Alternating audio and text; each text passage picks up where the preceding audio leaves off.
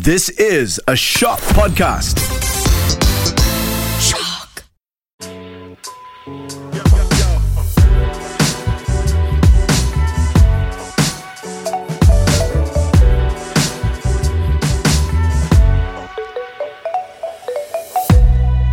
Hello, everyone, gladiators in suits. This is Jonathan. Hi, everyone. This is Jed. And welcome to episode eight of From Grit to Great podcast. Jed, how's your week so far? It's always been, as usual, very busy. That's, uh, sorry. What he just said, um, mm, he's had a rough week. I think you've had a rough week. I don't even want to talk about it. I just want okay. to focus on something beautiful and nice and okay. happy. Since and you said that, since you said that before we start our episode, let's talk about, you know, a discovery that we had this week that we think adds value to our life. And I think that should be the starter topic every time we do our episode. Mm-hmm. Are you okay with that? Yeah, so yeah, sure. My fascinating discovery of the week is I just came from a beach trip in an island in the Philippines called Siargao. You have to Google it if you haven't seen it yet. S I A R G A O, Siargao. It's an island that's not very advanced in terms of technology, but it's so rich with natural resources and beautiful white sand, peach-colored sand beaches. There was blackout one night and we all just go Didn't sleep, no air conditioning, no lights, just candles. But the hotel we were staying in was so prepared because everything, their appliances were all solar powered. They didn't even need to use a generator for it. So our electric fans were solar powered. Our flashlights were solar powered. I was fascinated to discover that even if solar power is something that I think is not as accessible, it's so mainstream in this island. And then the one of the admins of the hotel told me, you know, you should check out Lazada or Shopee. There are so many appliances that you can buy that are solar powered. And so, you know what, I, what I ended with? I bought some flashlights, chargers that are all solar powered. Mm. Because in a case of a doomsday scenario in Metro Manila that there is blackout, I feel that I want to be prepared. So I feel so good about that. What about you? For me, my discovery this week is actually a film that I saw. This was a two thousand nineteen film. Is it, it on Netflix, by the way? It is on Netflix. It is. Okay. It is. It's called Midsommar. I'm not a big horror film buff, but this really intrigued me. So it's basically a real festival Festival that happens in Sweden in June. Okay. But, so that's basically the uh, the premise of the film. It, it is partially accurate in comparison to the real festival, but this film is more violent. There's more paganic cult activities involved in the film. So um, when you say, by the way, when you say it's a horror film, it's all humans. There aren't it's supernatural. All it's, all, it's all humans. What's more interesting about this film is that the entire film, because it was a festival, a real festival, it was filmed everything during the day. So everything is bright in the entire film. Well, except for one scene, which is the dawn, not, but no scene is actually in the evening. So it's quite rare for having horror movies that are actually just shown during the daylight. Interesting. Or filmed during the daylight. So and what, yeah. sorry, what, what's so special about it? Is it like it's, it's basically just full of gore? Or? Well, there are there are some violence. There are some cultic activities involved in the film. Thanks for recommendation, but I will still not watch it because I don't like watching horror films. Speaking of things that we're scared of, I think this is a good segue now to our topic for this podcast episode, and that is bosses. A lot of us, obviously, when we start working in the corporate world, having a good or bad relationship with your boss is something that we're very concerned with. And right. I think we want to talk about the question, we want to ask the question in this podcast, how close should you be with your manager, with your boss, with your leader? At the end of the day, you'll be spending eight or more hours with this person. In fact, if there's any other person in your life who you likely are going to be spending a lot of time with on top of your friends and loved ones and some colleagues, it will be your boss. If you were to reflect on all your bosses in the past, how close have you been with them on a scale of one to ten? I you said, think it was a seven or eight, maybe. You, how many bosses have you had in your life? I've had one. Six. Or two, yeah, I think two, so. technically two. Two. Well, the, okay. the boss means your direct manager, right? That's right. The person who to. evaluates you, mentors you, coaches you. I would say seven as well, because I've had some very high nines or tens, but I've had some bosses who were like four or three or five. So I think that will even out to seven as well. By the way, for our listeners, you might be asking, okay, let's make it more understandable here. What do we mean when we say that you're close to your boss? What's the metric? In this discussion, we'll consider someone as close those when they've been part of some of your momentous occasions in your life. Like, for example, they get invited to your personal birthday parties. Mm-hmm. In the Philippines, your boss has been the ninong or ninang or the, how do you call it in English Godfather again? The Godfather. The Godfather or the Godmother. You just casually can share any of your personal issues in your life without any hesitation. To conclude, your emotional bank account with this person is high. Jed, do you remember E B A? Yes. Emotional bank account is the amount of love you've deposited with your colleagues so that no matter how many mistakes you make in the company, you're still forgivable and you're still lovable. So that, ladies and gentlemen, is our definition of being close with your boss. And Jed and I, for this episode, are going to talk about assuming that you want to be close with your boss, or assuming that at some point, because you've spent so many years with your manager, what are the pros and what are the cons of being close with your boss? Okay, I'm going to start first with the pros. First one, my favorite concept is the concept of psychological safety by Amy Edmondson. So psychological safety is the idea that you feel judged by your colleague every time you ask a question, you challenge their ideas, or you propose new programs or options simply because you are afraid that they will think that you're giving a wrong idea or that you're challenging your authority. And the good thing about your boss being a friend, someone that you're close to, is that psychological safety is high, which I think it means that your quality of happiness at work is also going to be high. Because instead of hesitating, instead of being anxious, you feel like you're just talking to your friend or your loved one. How about you, Jed? What do you think are the pros with being close to your manager? I think on, on a personal note, in a personal experience as well, one of the pros would be is that you have someone that you can lean on as a personal companion. Mm. So on my experience, for example, my direct boss, he would always be the one to guide me and counsel me should there be any crossroads that I would be meeting in how my old professional was this career. Boss? Probably was six, nearly sixty years old. So and he how was, old? How yeah, old were you at this time? Like twenty, I think. I think less than twenty. Hold on, hold on, I hold think, on. No, no, hold on. I he's think... not sixty. Sorry, hold on. He's not sixty. He must be fifties. Okay, regardless, even if it's a ten-year difference, I think he's like treating you like his son. No, or no, no, that's no, no. why he sees you like a son. It's a very, very professional bounds that we have, boundaries that we have, but it's more like he is really there as a person who is willing to guide me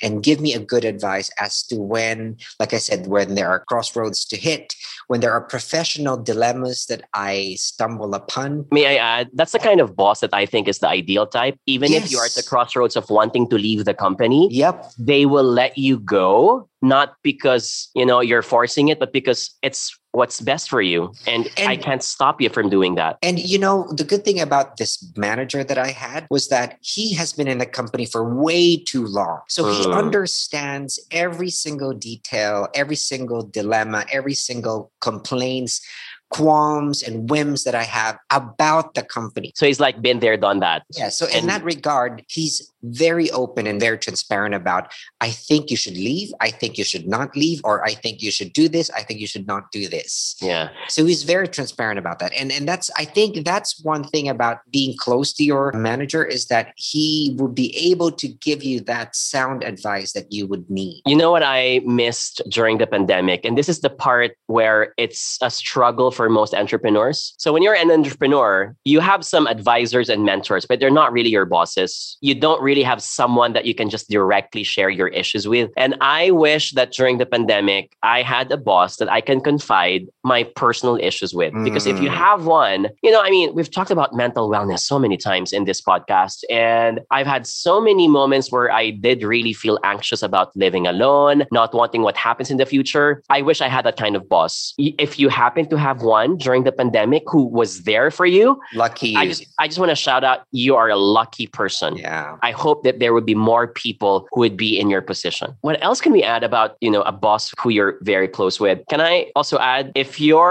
emotional bank account is in good terms with your manager, I do think it can hasten your career progression. What do I mean by this? Mm. It's easy to dismiss that if you're in good terms with your boss, he will promote you just because he likes you. But I also think that he can promote you simply because he sees the best in you. And so he can easily spot your strengths. He can easily spot your weakness. And because he likes you, she likes you, or they like you, then this manager will always fulfill the role of being a mentor and someone who sees you as their successor. So it is not surprising to say that statistically speaking, those who get promoted in their jobs are those who are not only skilled and talented, but likely those who have good relationships with their managers. Because, hey, if you're not in good terms, why would a manager even want to consider promoting you, even if you're such a stellar performer in the company? So that's a good benefit to consider. How about you, Jed? Is there anything else you'd like to add? I think one of the things that is good about having a close relationship with your boss is that your boss could be your future mentor, even if you've parted ways. Mm-hmm. It's a very, very important thing to have. You know, many a times when people leave their companies, they burn bridges. Like they literally cut off their communication lines away from their former colleagues and former bosses. But, you know, there are also people who have continued to communicate and I agree. Um, contact these people, their, their former colleagues. And I tell you, there are much happier people than I've ever met them before. May, may I also may I also add, the great thing about having your ex-boss as your friend after you've left the company is you can still ask the same professional or career advice minus the professional tension. Yeah. You notice that? So like before, I was hesitant to ask questions that might imply that I want to leave the company because I'm I'm shy to ask them. But now, because they know you inside and out, they can give you the professional advice minus the awkwardness. Build that relationship so that even if you've left the company and even if you've parted ways, you will have someone who will look out for your career and for your personal life. One right. thing is that is also important is that the networks that they give you is super, ah, super essential. I agree. So, you know, in my case, when I'm so close with my, my former manager, even until now, we still text each other, even he's in Singapore, and we're catching up on what needs to be done. Should I go there? Who should I contact if I wish to work in another true. consultancy firm or a true, construction true, true. firm? So it's easy. He would be that person who would ask around on your behalf. And by and, the way, can I ask, also ask this? I've noticed this many times. Some managers, when they leave the company and they move to a different company, they are going to ask you to join them yes, and transfer. Exactly, yeah. I've seen that many times. May I also give a shout out because I just came from the beach again, from Siargao. And so there were just three of us who flew to Siargao and we met another ex-colleague. I came from Globe Telecom and I've met some of my best test friends in my life there. So one of them was my ex-boss. So hello to Rita, if you're listening to this podcast. So she was my boss and she was also the first boss who ever promoted me in my career. And she is, wow. she's a good friend now. I've, I know her kids. I know her husband. I, I've even had some consultancy projects with her two years ago. So she has been a mentor, a friend, and I consider her as one of the truest friends that I always turn to whenever I had issues in life. So it's great to be close with your manager, with your leader. Jed, moving forward, let's talk about the bad things because there will always be the ugly side of being too close for comfort with your manager. So I'll start. One of the things that I'm hesitant about keeping a close relationship with your manager is that sometimes when you get too close for comfort, it can be prone to abuse in the relationship, such that remember that there's still going to be power dynamics. And that is, you still remain to be the direct report, you're the staff, the associate, and someone has a higher power than yours. That's going to be your boss. So when I say it can be prone to abuse, it could be, let's say, for example, your manager is so close with you that they feel it's totally okay to ask you personal favors. I've seen this in some companies. Even if it's twenty twenty-two, there are still some employees who make some coffee for their boss, even if you're not supposed to be doing that in your job description. There are still employees who volunteer, sometimes to a fault, having to fetch the kids of their boss from school. Or let's say, for example, like filling in for a personal task, such as, you know, household chores, groceries, or whatever it is. I think it's okay to do that if you're really good friends. But I think that this is too close to the point that it can even hamper the time that you need to spend for work or for your personal time. And only because you don't want to break the momentum that, oh, if I say no to this, that my boss is asking, she might think that I am, you know, not in the same boat anymore. And if it's my turn to ask for a favor, for example, asking for a promotion,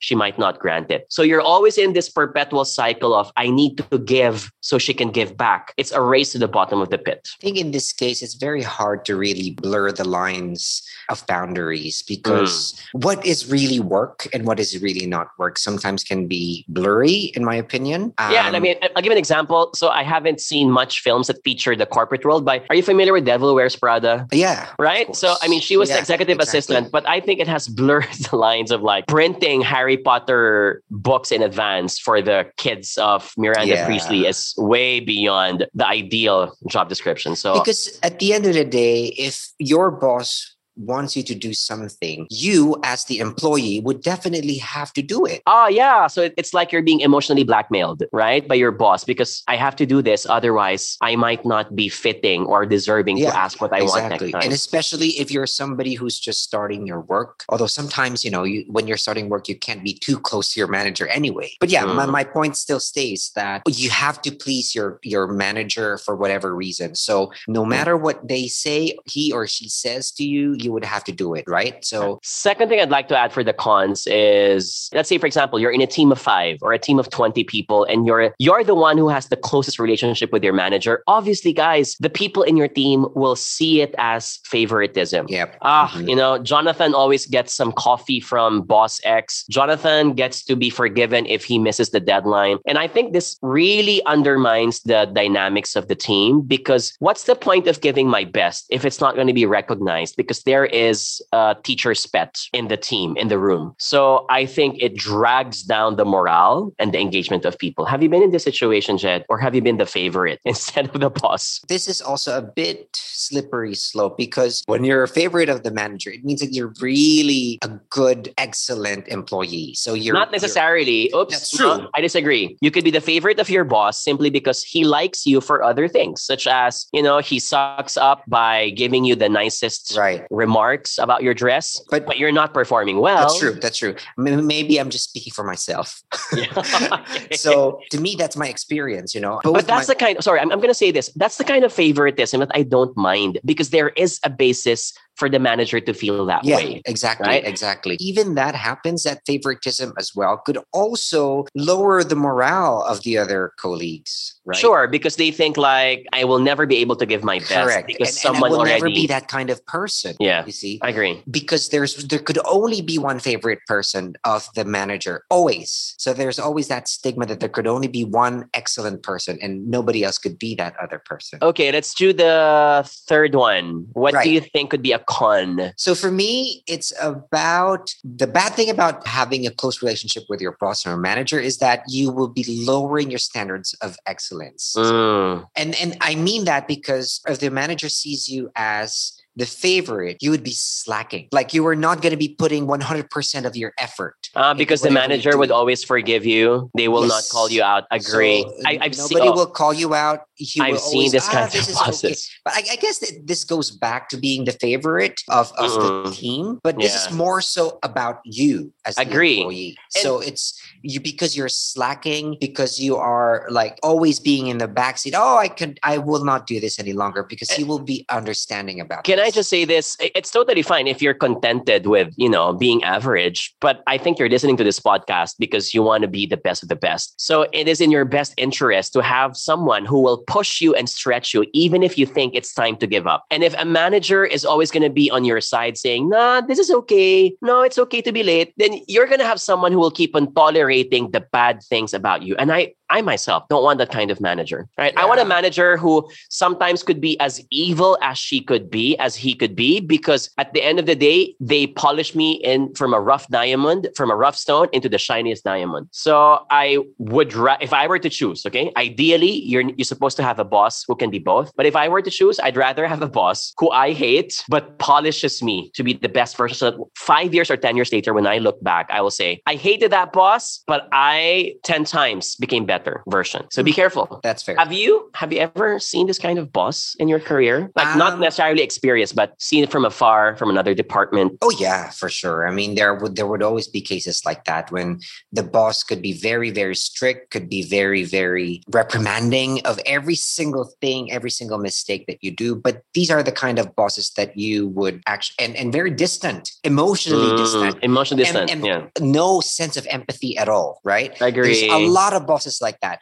But some bosses can be very um, strict, but at the same time, you will learn a lot from them because they're very business and professional. I think the nineteen eighties and the nineteen nineties definition of a manager before was, I need to clearly put a line between the professional and the personal, down to like, they don't need to know my family. They don't need to know my hobbies. They don't need to know what I do. But I think in the two thousands, that has been changed. The idea that it's actually okay to be vulnerable, because when you're vulnerable and you show who your family is, your sports, mm-hmm. your hobbies, then people take you down from that altar and see you as someone who, that they can relate to. And for that reason, they work and perform better. So yeah, right. I, I'm saying this because I think when the pandemic happened, leaders had to embrace the idea that I am no longer someone who technically equips my employees, but I should also be emotionally involved. Do you notice that difference, Jed? Prior to COVID nineteen, mental wellness was zero, zero mention of it. But when COVID nineteen happened, it was something that we all had to embrace. And now leaders who didn't like to dabble into it were forced to consider, how are you feeling?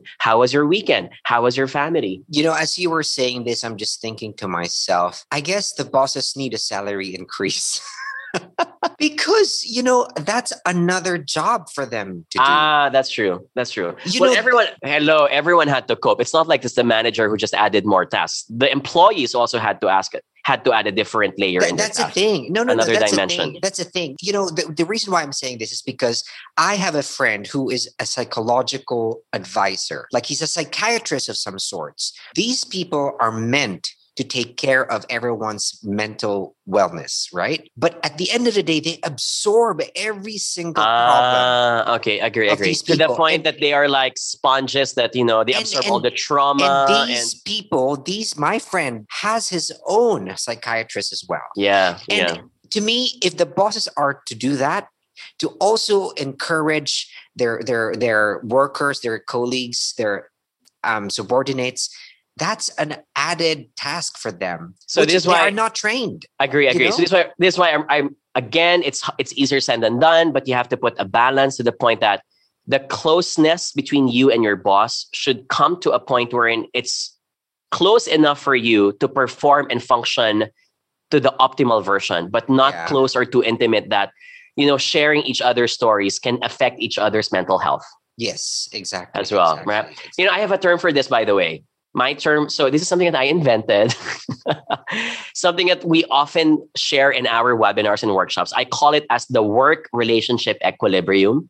So the work relationship equilibrium is like, are, are you familiar with the Goldilocks rule? I think I've mentioned it many times yeah. in this podcast. Mm-hmm. Like Goldilocks rule, just like one, in yeah. the fairy tale, m- moderation is key, not too hot, not too cold, not too soft, not too loud, just the right amount. So in the work relationship equilibrium, not too stranger to each other that you second guess what your boss wants, that you end up not even asking the simplest questions when you ought to ask them, but not too close to the point that you can start abusing each other uh, emotions and yeah. relationships. So always strike for the balance. And again, there is no Bible for this. There are many styles and methodologies to achieve it. It's yeah. an art. It's an art. Therefore, sometimes you have to incur some mistakes for you to say to yourself, I'm not going to repeat that in the future. And so it's a trial and error thing as well. Correct. And it, it really takes two to tango, you know. You as the employee will have to test the waters first and see how vulnerable, how oh, open yeah. your, your manager is when it, it comes to being very close. At the same time, the manager has to do that same thing as well. Being the manager, he or she must be very aware and conscious about the behaviors of their employees. I've had these kinds of bosses wherein, you know, those moments wherein you're in the middle of a coffee or Friday night dinner with you and your teams and you crack a joke, your boss laughs, yeah. you crack another joke, but this time it was offensive. Mm-hmm. And then you start realizing, ooh, okay, so this one didn't work because yeah. there's now, I see the line. Yes. Those are those are the moments that I'm talking about, because you will never have a Bible for it. As it goes along, as the relationship goes further, you will find out where that equilibrium is. And it takes years to build that. Years or months. Yeah, I agree. Months, yeah. Because you, you obviously can't have your boss in that equilibrium in just a matter of weeks or even six months. I think it's too early. All right. Thank you, Jed, for talking about bosses. Do you think, by the way, that your people who report to you have a good relationship with you? Do you think you're close with them? Do you think that they are close with you? Uh, we talk about personal lives, but not too deep. And I, okay. and I wish to retain that. You know, my litmus test, by the way, is you're very close with someone if you can comfortably talk about politics so that you won't even feel offended if the other person is against yours. Mm. Do you agree? I think that's a litmus test. Because you can talk about Netflix, you can talk about other, but they can be shallow topics. I think I am, but I I don't think I'm as close as I wish I would be. Only because my line of business is so remote. So if you guys are familiar with my company, J Y Consultancy and Ventures, we've been remote even before covid nineteen. So we don't really see each other. We probably have like dinners such as the Christmas dinner or, you know, some meetups if ever someone is, is within the same radius, because some of my employees are in Cavite, for example. So I wish I would be closer. I think there's space for that. And I think it would even build more trust and therefore speed in what we do. So I think these guys are listening. So hint, hint, I think that's something we need to work on as a company. So all the leaders and managers out there listening, I hope you take it as a responsibility. The ultimate role of a leader is to make more leaders out of others. See you guys in the next episode. Bye. Bye.